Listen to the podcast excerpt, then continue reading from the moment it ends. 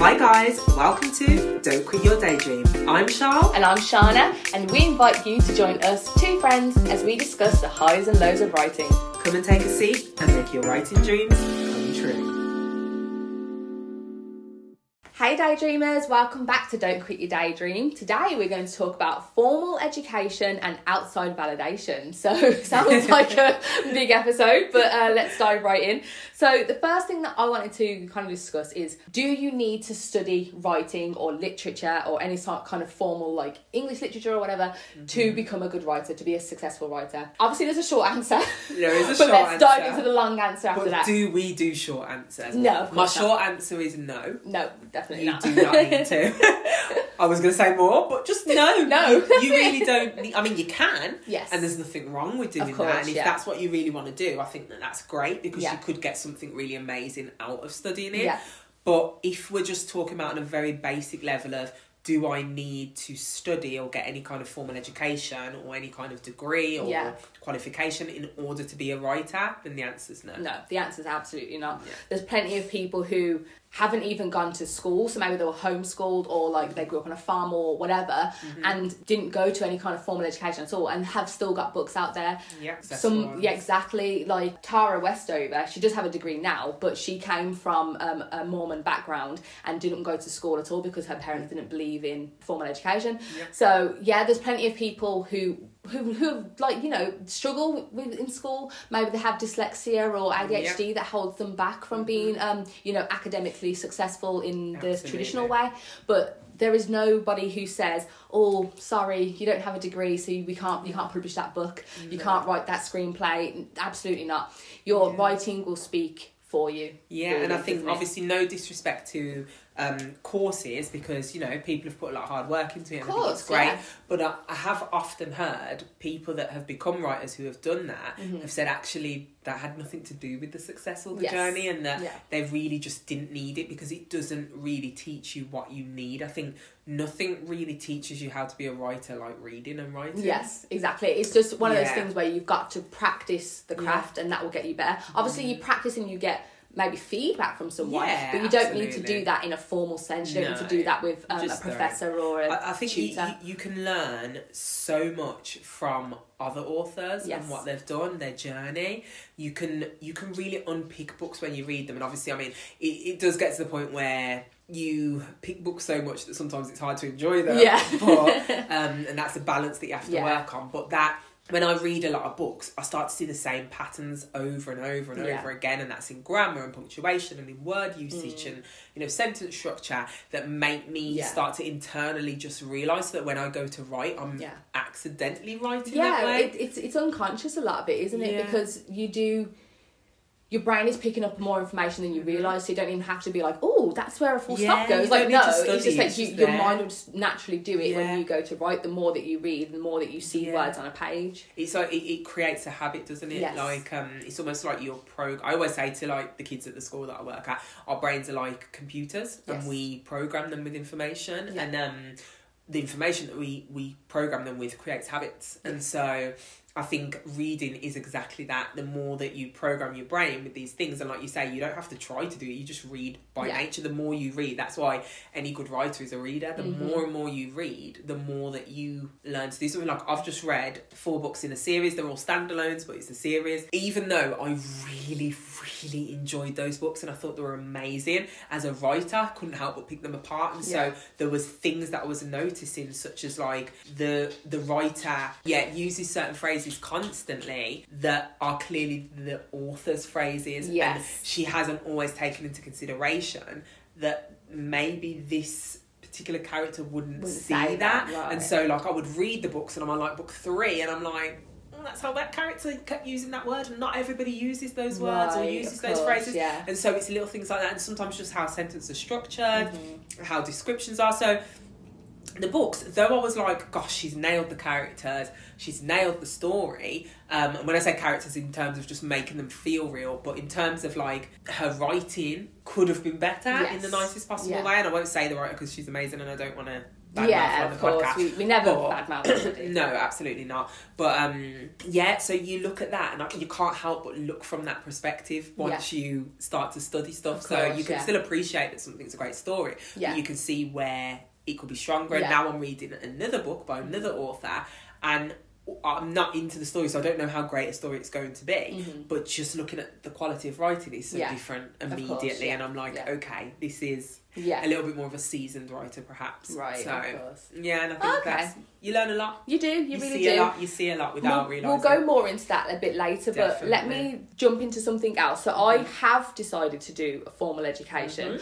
I'm doing a degree that's going to be quite a wide degree. It's an arts and humanities degree, but I've specialised in literature and creative writing. So of course it's more because I am a writer, I wanted to study those things. And so firstly, we'll start with the positives and then we'll go with the negatives. So some things that I've actually enjoyed or have like found beneficial from formal education is it does teach you obviously how to structure things better. Sometimes as a writer you can be a bit too freeform and maybe not realise that you've got the pacing wrong, or like you say, it could be grammar and punctuation. It could be that you've been inside the character's head for too long or something like that. These are things that your tutor could pick up on, and that is helpful because that's their job. They're experts in this. You learn different like techniques and language devices and things. It's mostly the names of things, because sometimes you do things and you don't know that they've got a name, but then you learn the name of it. But obviously you don't need to know the name, do you? But like different techniques like that. And obviously if you like a certain type of writing but don't know how to write that type of writing, then that can teach you. So I learned script writing on part of my module, which was really, really cool. Also, obviously, you can get advice quite easily. You've got other people in your tutor group who you can talk to. You've got your tutor who obviously gives you feedback, and they give you advice on your writing, which I think is really nice as well. So all those things are really good, really useful. And obviously, if you are somebody who maybe feels completely lost and you have no idea where to begin, then maybe a formal education is good for you. And obviously a lot of people go into university at the age of 18, and so you've not had a lot of life experience by that time, you've not had a lot of writing experience, and so going to be around other writers can be great. You go and meet new people who also love what you love, and you're studying together and learning together and sharing each other's writing. I think that's quite beautiful, quite nice, and especially if you're at the right place doing that with the right tutors who can nurture your work and believe in your work, then that can be really beautiful. Absolutely. Anything to add on the positives of education, or shall I go on to the negatives? I mean, I haven't done formal education in regards to writing, but I do think the technical aspects are probably the real strength there. And like you say, I think that the formal education probably forces you to look at, read and study things that you probably wouldn't off your own back. So more I think that, true, absolutely. And like you say, you've got people who have the expertise, but then you've also got that thing of, writing's subjective. So you got to be careful. That was one of my negatives. But in a positive way, like writing's subjective. So although their opinion could be great or it could be not great, you at least know that is an opinion, unless it's a technical thing or, a grammar thing. So I think in terms of, like you say, learning some of those technical terms, you probably could do better by doing something like this. Yes. It's not to say you can't learn it the other way, but I do think those are some of the positives. It's all in one place. And the fact that it's credible can be really helpful, because obviously there's plenty of stuff online, but you don't know if that person's they're telling you the right thing. Yeah, you have to look at so many sources to verify it. Are right. Yes, exactly. Whereas 100%. Obviously a formal education, it's more credible. Absolutely. But so the negatives of education. I've been thinking about this a lot more lately because I'm in my final year of university. The big thing, obviously, is what you've just said, is subjectivity. So if you're deciding to study creative writing or literature or both, then obviously it's an art. And so with art, there are no right answers. Yeah. And that's one of the most beautiful things about it, but it's one of the worst things about it academically. Yeah. Because you have to be given a grade. Yeah. And that grade is basically telling whether your piece was worthy or not. Mm-hmm. And that sucks. That really, really sucks. Yeah. Because you can pour your heart out, do so much research. You could even do it like technically perfect, like from your point of view or somebody else's point of view. But if the marker your tutor or whoever reads it and decides this is not how I would do it, then that's it. And that's exactly, and yeah, that's really really hard. Like I remember a few times I've had comments on my work like, I would have liked if it was this, I would have liked if it was that, and I'm like, but what does it matter what you would like? Yeah, because it's irrelevant what you would that like. Should not be just a factor in my grade. Technical aspect. Exactly, yeah, exactly. And I think it is like, you know, credit where it's due. Like tutors have a hard job to give a mark. Yeah, because it's actually hard sometimes to it would be hard to do that. To do that and not. And not put your own personal point of view into it. Because I'm obviously going to read something from what I like. And I mean, you can't. You know, I run a creative writing class because we started it together before you went on. And sometimes the kids read me things that are not in the genres that I particularly enjoy. Yeah. And I have to really step back and be like, okay, forget that this is not something you would read. Is this just well written? Yes. Is if they use certain skills. Does it do what it's trying to do well? Absolutely. Yeah. Are they using the things that work in that genre?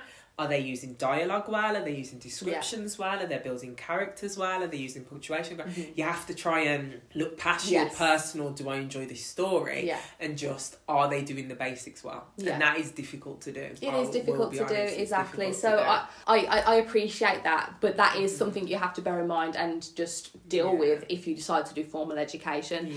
Yeah. The other thing that I really hate is obviously deadlines. Because I have decided to study and study these things because I enjoy them. It's as simple as that. Yeah. And at the moment I'm doing a children's literature module, which is amazing. I get to read kids' books and like classic books and everything. Mm-hmm. Children's books that have won prizes. And I don't feel like I get to actually sit in those books and appreciate them because I know I've got a deadline. So you got to rush it. Exactly. Yeah. So I've got to rush it. I've got to choose bits not to read because I haven't got the time to read all of it. Yeah. And because you know you're writing an essay, which is obviously on a certain topic, you kind of like, okay, I only need to read about this bit because that's all I need for the essay. Mm-hmm. Even though all the rest of it so could be really interesting. Exactly. Yeah, so that's something that you have to also appreciate. Accept if you do. Yeah, and I mean, the thing is, it is in some ways a negative, but then I think also in this industry, whether you're going self-published or traditional, deadlines is something we have to deal with, which is really annoying for all of us because we just want to enjoy our life and be artsy and creative. I guess to some degree it's a tiny positive in that it's preparing you for a world of having to do something to a deadline. But you are right. I think a deadline's always sad when it makes you not be able to do the thing fully or enjoy the thing fully. And that's in the writing industry, yes, you'll have a deadline, but I like to think they're not going to penalise you too much if you need a little bit extra. No, they don't. Whereas they would with university. Based on the research I've done, no, they're usually very understanding of certain situations. So deadlines, they know that sometimes life gets in the way and authors push it back. And I think it's more the author knows that it can affect when their payment comes, but it's a choice the author has to make. Exactly, and you could do that if you needed to. And obviously, even though you've got a deadline, it's still your work wholeheartedly and you can do whatever you want with it. Whereas obviously with an essay or a piece of writing, you usually have a topic that you have to write about. Absolutely. So it is difficult. In that respect, it's more rigid than a creative person likes to be. Yes, is what absolutely. I would say. Yeah. Is a problem for formal education. Mm-hmm. And then the last thing I put down, I don't know, obviously you can add to anything that you want to say afterwards, but the last thing I put down is validation. So I think that a problem with formal education is that you can't help, unless you're a really healthy, self-aware person, but you can't help kind of feeling like the grade is validation for whether you're good or not. Yeah. And obviously, if you write a piece of work and you get a low grade and you absolutely adored it yourself, you think it reflects on your writing and it reflects on who you are, sadly. Because I think, I don't know if you would agree, but like, I feel like writing is part of who I am. Yeah, absolutely. So if my writing is then criticised and I feel it's unfair, it's so emotionally connected to it, exactly. Mm-hmm. And obviously, again, your point from before, that's something that prepares you for the real world because you are going to have your work criticised. Absolutely. The only difference is you're going to have your work criticised by a lot of people, which is okay because you're going to have bad and good. Whereas it's just one person who's going to criticise it and it's just this big grade that you can't change. Yeah. And that feels really frustrating. And I think that's one of the things why formal education doesn't interest me as much because you are right, there is that aspect of it. And again, they're only doing it from their perspective. Exactly, there is no and you want to fight against them, like, but it's like, they're not going to change it though, are they? And they can't write it from any other perspective. No. However, you know, you're right, that could be the difference between crushing someone's dreams. Exactly, and sadly so. And not crushing their dreams. Yeah. And, you know, I think if we look at traditional publishing, it almost sometimes mirrors that, even though I do love traditional and I think there's so many great things about it. One of the cons of traditional is that you do have that barrier. You have the agent and you have the publisher who are telling you whether it's good enough before the readers get to choose for themselves. And I guess, in a way, formal education, when it comes to like marking works and assignments and things, it's the same thing. You've got that barrier before, actually, it's not for you, but what if? Because, you know, you have people that criticise all the time that Twilight was written badly, Fifty Shades of Grey was written badly, and yet they're phenomenal. Two series that have made a humongous amount of money because people love them. I love Twilight. I quite enjoyed 50 Shades of Grey. After a while, not so much, but I did. No, I did enjoy it. So the thing is, like, it is subjective and what is good writing? Because what I come to realise, even when I was writing myself, and I wasn't writing very well, and, you know, I wasn't editing very well, I didn't know about the craft, but there were people who were just like, this is amazing and it's incredible, and they were giving me 5 stars on my books. And, you know, you read from your place of knowledge. So if your knowledge of grammar and punctuation isn't as high, you accept lower. And so I know that there's this saying, and it's quality is what the customer accepts. So sometimes it's about knowing your audience, and quality is what they accept. And when you're dealing with someone who's looking for high quality, actually that can get in the way sometimes. I'm not saying we don't want quality books, because we do. That's not what I'm saying.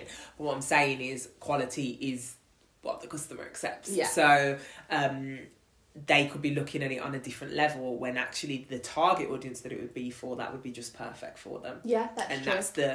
That's the barrier that gets in the way. Like I say, in traditional as well, I think self-publishing not so much, because it's just you and the reader. You just put it out there.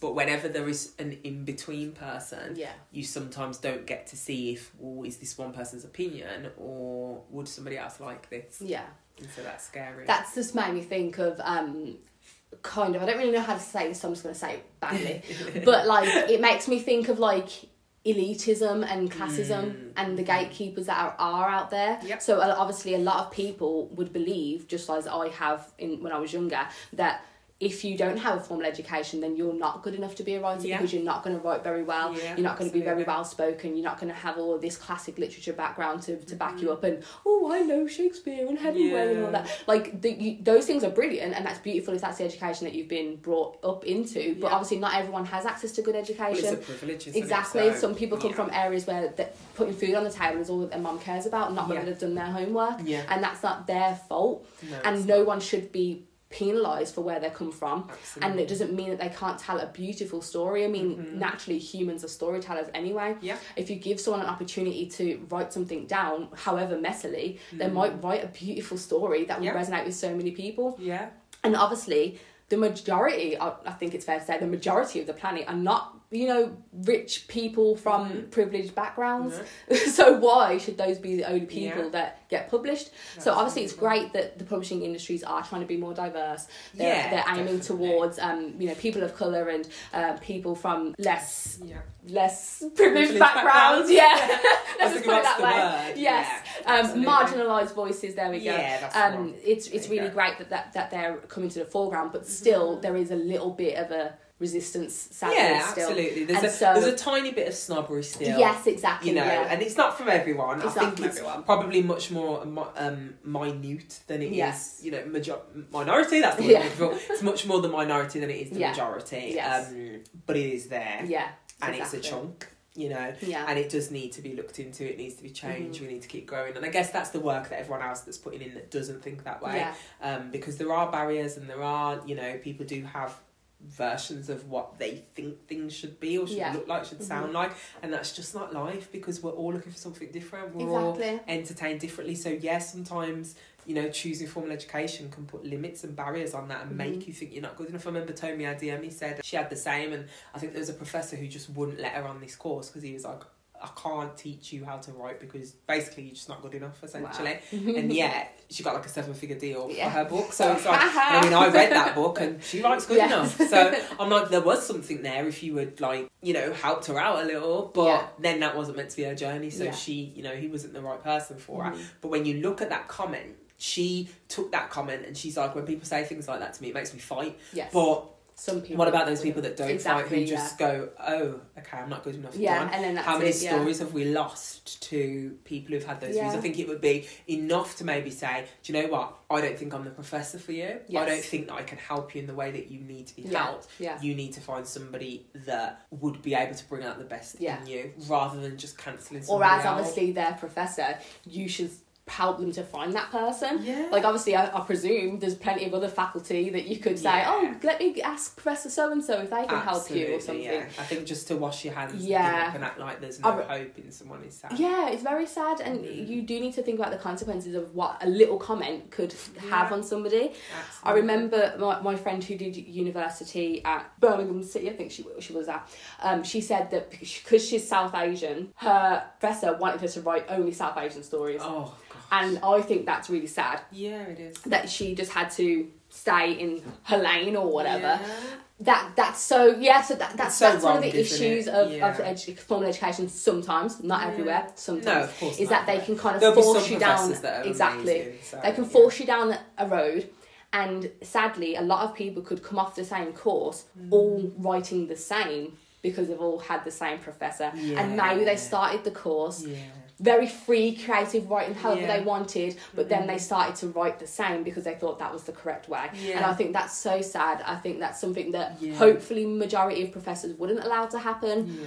But I think that a lot of the time it would. Yeah, as well. and it's sad because it does kill that creativity. Yeah. And it could make somebody who really loves this think that they don't love it. Yes. But it's not that they don't love it, they don't love the way they've been taught. Exactly, exactly. That's always scary, isn't it? Yeah. And again, I mean, this isn't everybody, because I'm sure there's people that have been on these courses and just thought they're amazing. And I've definitely so many incredible things. I think it's just who it's in the hands of and how people deal with it and what you want to get from it. Yeah, I think it just really is dependent, isn't it? I think that the reason that I wanted to do this is not to say don't do formal education, because again, I've done it. I really enjoy the fact that I have done it. I feel like I've learned some, but mostly I've just enjoyed doing it.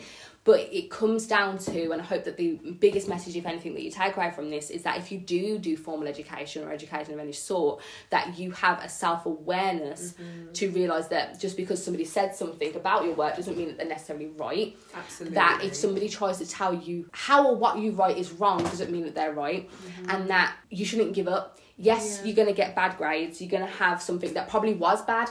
Like, objectively, it might be bad. Yeah. And that doesn't mean that you give up. At some point. Exactly. I mean, my first drafts are still horrendous. Yeah, exactly. I have to do a few edits to get it looking nice. So. Yeah, 100%. And obviously, you're going to have, hopefully, people who support you to getting better, people who offer constructive criticism rather than, like, you know, destructive criticism. People who lift you up instead of tearing you down, which is actually my second point, so we'll just slip onto that. Mm-hmm. Seeking outside validation is dangerous anyway. I mean, in anything in life, anything in life, but especially for creatives. So don't look for somebody to tell you, oh, you're a good writer. Yeah, gosh, no, please don't do that. Don't do that, because what is a good writer? I think you said that earlier. What is a good writer? There is no right answer to what a good writer is, because because the world is so subjective. Yeah. Everybody is looking for something different in when they go to read a book. I mean, me and you don't even always read the same type of books. No, we don't at all. So it's how can you really say this is the standard for good when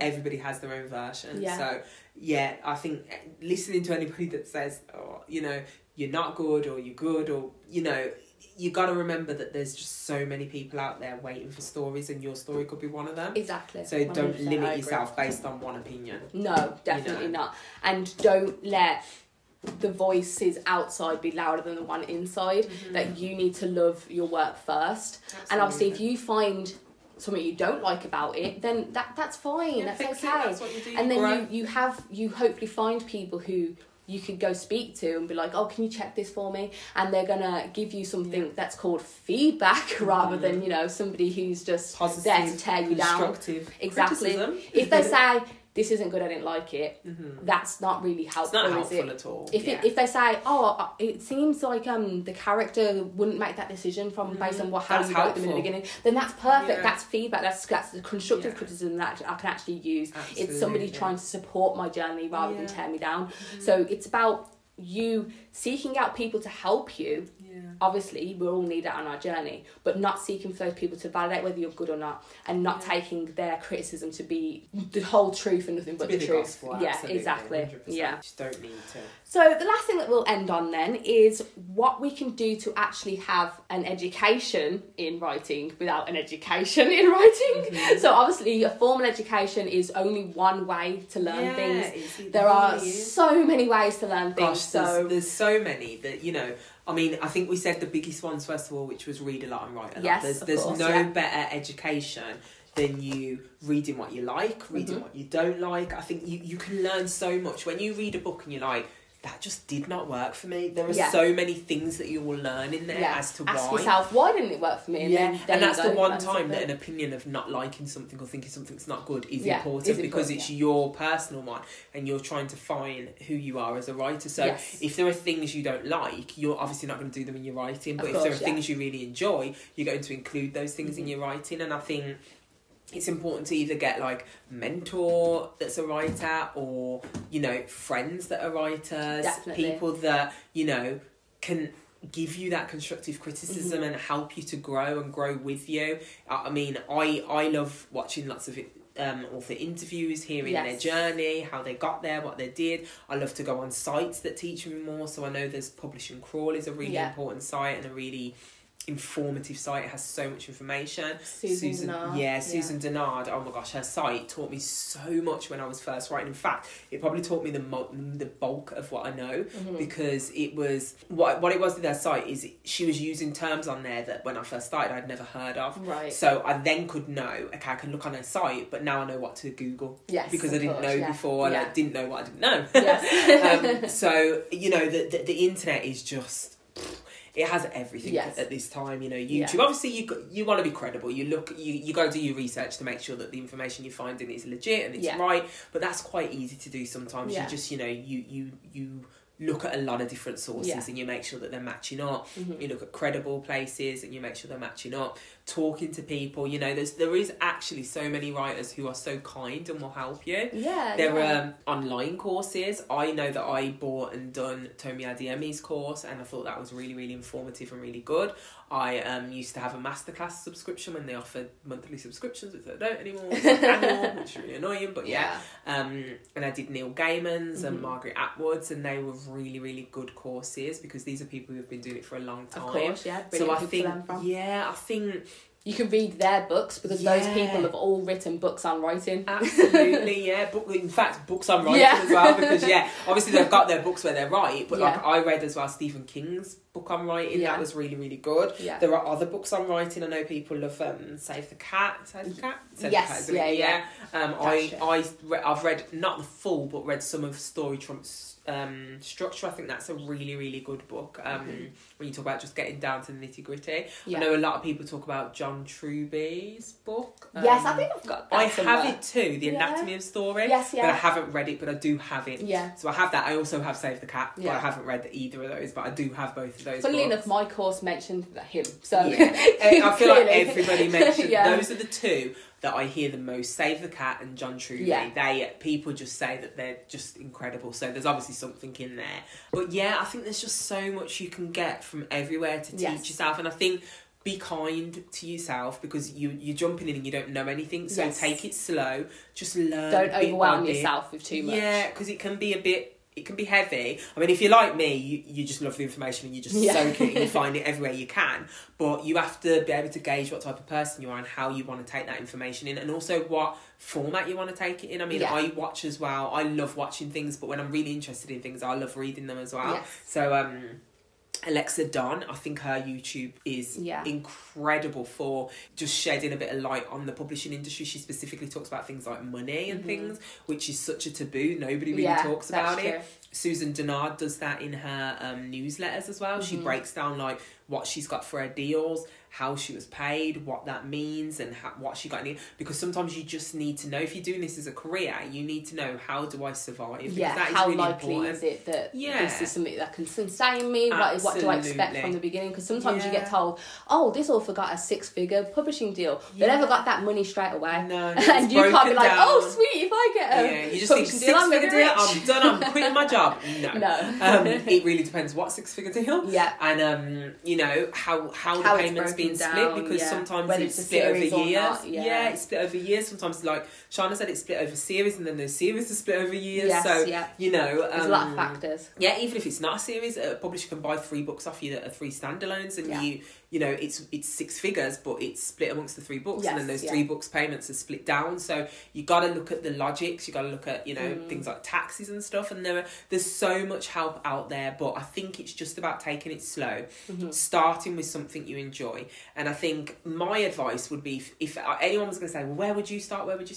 I would start with reading. Yes. I'd start with reading a hell of a lot, and writing, finding your voice, finding who you are, because all that business side are things that you can find slowly and afterwards. Yeah. And what you don't want is to become so obsessed with that side that it takes you away from the writing, because the writing is the most important bit, and without the writing you have nothing. Exactly, yeah, because we got distracted for a while, didn't we? Absolutely, I've been distracted. You don't get distracted by the publishing industry. It's brilliant to know it, it's obviously. Incredible. It's incredibly important to know what you're going in for. But especially if you're in the beginning of your career, don't even bother. Just start with the writing. Just fall in love with writing, understand how to write and how you write specifically. And I think that's the best place to start. Yeah. I think you're right. And I think accept that we all, and you will, write badly. Yes. And that is normal. Yes. Because I think that's one of the things that happens to us all as writers. We pick a book up off the shelf and we're just like, oh my gosh. I will never write as good as this. Yeah, I'll never be able to do this. No, you won't. You won't be able to do that on your first writing because you just can't. None of us can write the kind of first draft that sits on a shelf. No. So you unless you're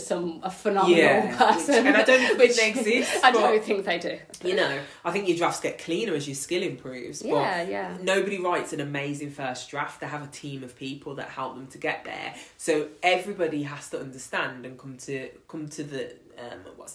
They need to accept that actually your first draft is going to be bad, and that's normal, that's okay, because sometimes that's not said enough, and so you go in thinking you got to be incredible, and you don't think that, oh, because I don't have a formal education, that's why I write this draft bad. No, not at all. It probably has nothing to do with it at all. I've heard Stephen King, J.K. Rowling, Leigh Bardugo, all of them, the big greats, say that they have really crap first drafts. Yeah, so there you know, in fact, Leigh Bardugo constantly says that, and she's so popular at the moment. Yes, of course. And you know, she constantly says, write the crappiest first draft you can. That is how you write a book, and then you fix it on the other side. And it's understanding as well.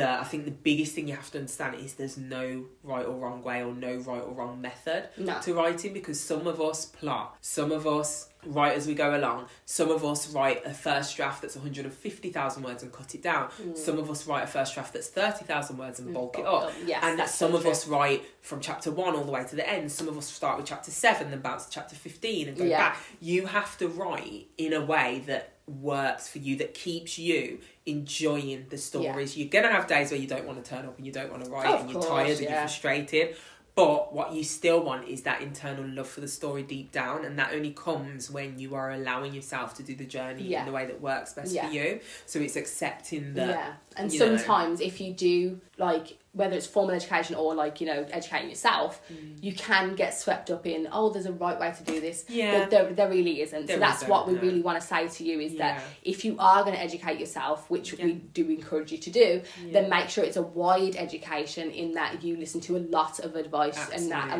a lot of different methods, so that you know how freeing it is to try lots of different things to find what works for you. Yeah. And the last thing that I would say is that you don't have to just educate yourself about how to write. What's something that could help you in your writing is educating yourself with, like, history, with philosophy, psychology, geography, all of these different areas are going to come into our writing. Exactly. So again, you don't have to go to university for this or college or whatever, but you can pick up books about this. You can watch 100%. YouTube videos. There's so many amazing YouTubers talking about deep topics. Add into that, and this is obviously if you're in the position to do it, but there are, and you don't have to do it on a big scale, but travelling. Oh, yes. 100%. Seeing the world, going out with friends, socialising. Conversations will enrich your writing so much. Because when you start to, even if you're on the bus and people are talking, Listen in, listen to their little phone conversation, watch how people interact, watch their body language. How to write dialogue. Yeah, gosh, you can steal so much from that. And like, it's having those life experiences, because I think sometimes as writers we do get caught up on just being in our little writing games. Yeah, that's so true. And actually, and everything. It's seeing the world and being around people that actually show us how to write better characters and to write better descriptions and stories. Mm-hmm. Like, we've got to be in the world to write about it. You know, even if it's fantasy, it's drawn from the real world. Yeah. So we've got to be a bit brave and step out of our little comfort zones of liking to be in and huddled in our, like, pyjamas in front of a computer. Yeah. Just experiencing life is one of the best educations that you'll ever have. Yeah, absolutely. So there are so many things all around you, and it's in everyday life. And when I say travel, I don't, like I say, you don't have to get on a plane. You could get on a train. You could just be on the bus. You could be walking on the street. You could be just sitting in a cafe. It doesn't even matter. Buy like a £2 cup of hot chocolate, whatever. And just sit and watch and listen. You know, no one's going to know, you know. No. So it's about just, what's the word? Soaking up every experience that is in front of you. Know, filling up those creative juices. The culture of life around you, the societies. And that will be the most beautiful way to learn and grow as a person, which will make you learn and grow as a writer. Yeah, and infuse yourself with stories, because you know, stories come in all forms. They come in watching plays and, you know, listening to songs and how people have put stories together. TV shows, conversations with your sister. Whenever I'm struggling with writing, I always go back to other people's creativity, because it pulls me back out and reminds me what I love about storytelling, because sometimes you do get caught up and you need to be reminded, what do I love? Like what I'm doing at the moment, just enjoying reading. And I've read like 5 books in January. We're at the beginning of 2023 and I've read 5 books, and I'm like, I've genuinely enjoyed them. And I forgot sometimes what that's like, because I'm always so hard on myself about, well, you've got to do this by here and you've got to do that, you've got to be this good and that. And sometimes you just need to sit back and remind yourself, why did I ever want to do this? It's because I love this and I want someone else to feel this when they're reading my book. And the only way you can remember that is to experience that. Yeah.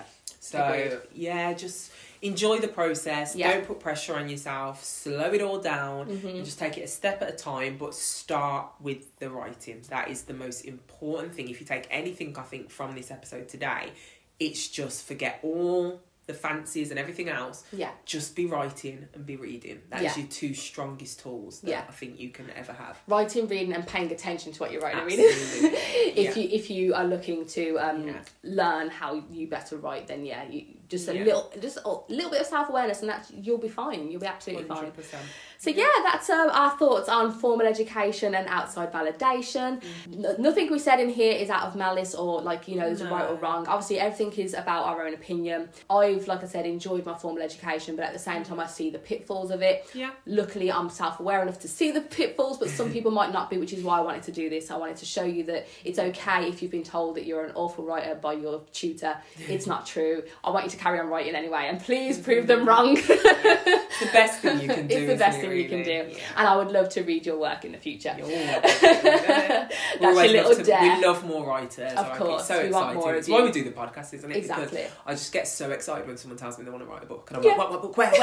Tell me everything. Tell me everything I want to know. It's just exciting. It's the it's a beautiful community to be part of, and I love it when I see other people joining it. Yes, exactly. So if you don't feel a sense of community and happiness doing your formal education, then maybe it's the wrong thing. It might not be for you. Yeah, which is okay, because I've dropped out of uni like 2 times. And the third time lucky, I've succeeded, so it's totally up to you. I just went to theatre school, guys, and did a bunch of physical storytelling, because I just, which is perfect, and it's helped you with your writing. And do you know what? There's no one way to do it. It really has. I never thought it, like, I never knew I wanted to be a writer at the time that I did it. Yeah. I thought I was going to Hollywood to meet Will Smith and marry him, but that still might happen. Totally didn't happen. Jada got there first.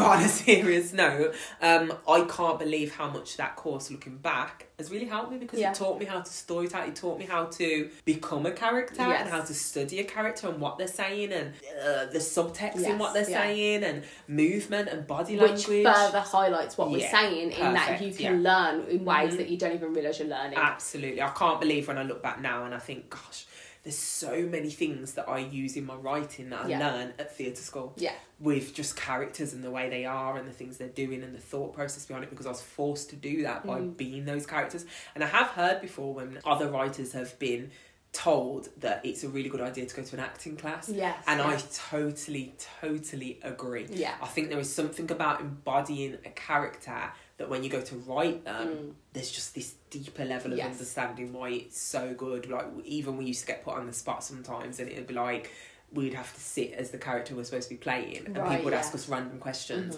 and it was like showing how well you needed to know your character, despite the fact that you're only saying these lines when you go on stage. Yes, like, what do you know about them, so you can understand why they're saying the these lines, backstory and things. And I think we played this game, didn't we? We did, yeah, so good. We did, guys. We're such geeks. But yeah, we played the game when we went on our writing retreat, where we were asking each other questions that our characters would know and would have to answer. That game. It was so good. I think we have to do that more often. Yes, I agree. Such a good game, and it helps you to really think about the motives and the decisions and what they've been through in life, because ultimately you're trying to create real people. Yes, 100%. It's a real story that you want people to relate to and connect with, and that means the people have to feel real. Yes, so, agreed. Yeah, but yeah, that's all good. So that's our episode for today. Obviously, check back in with us next week for another episode. Thanks for listening. Bye, guys. Bye. Bye.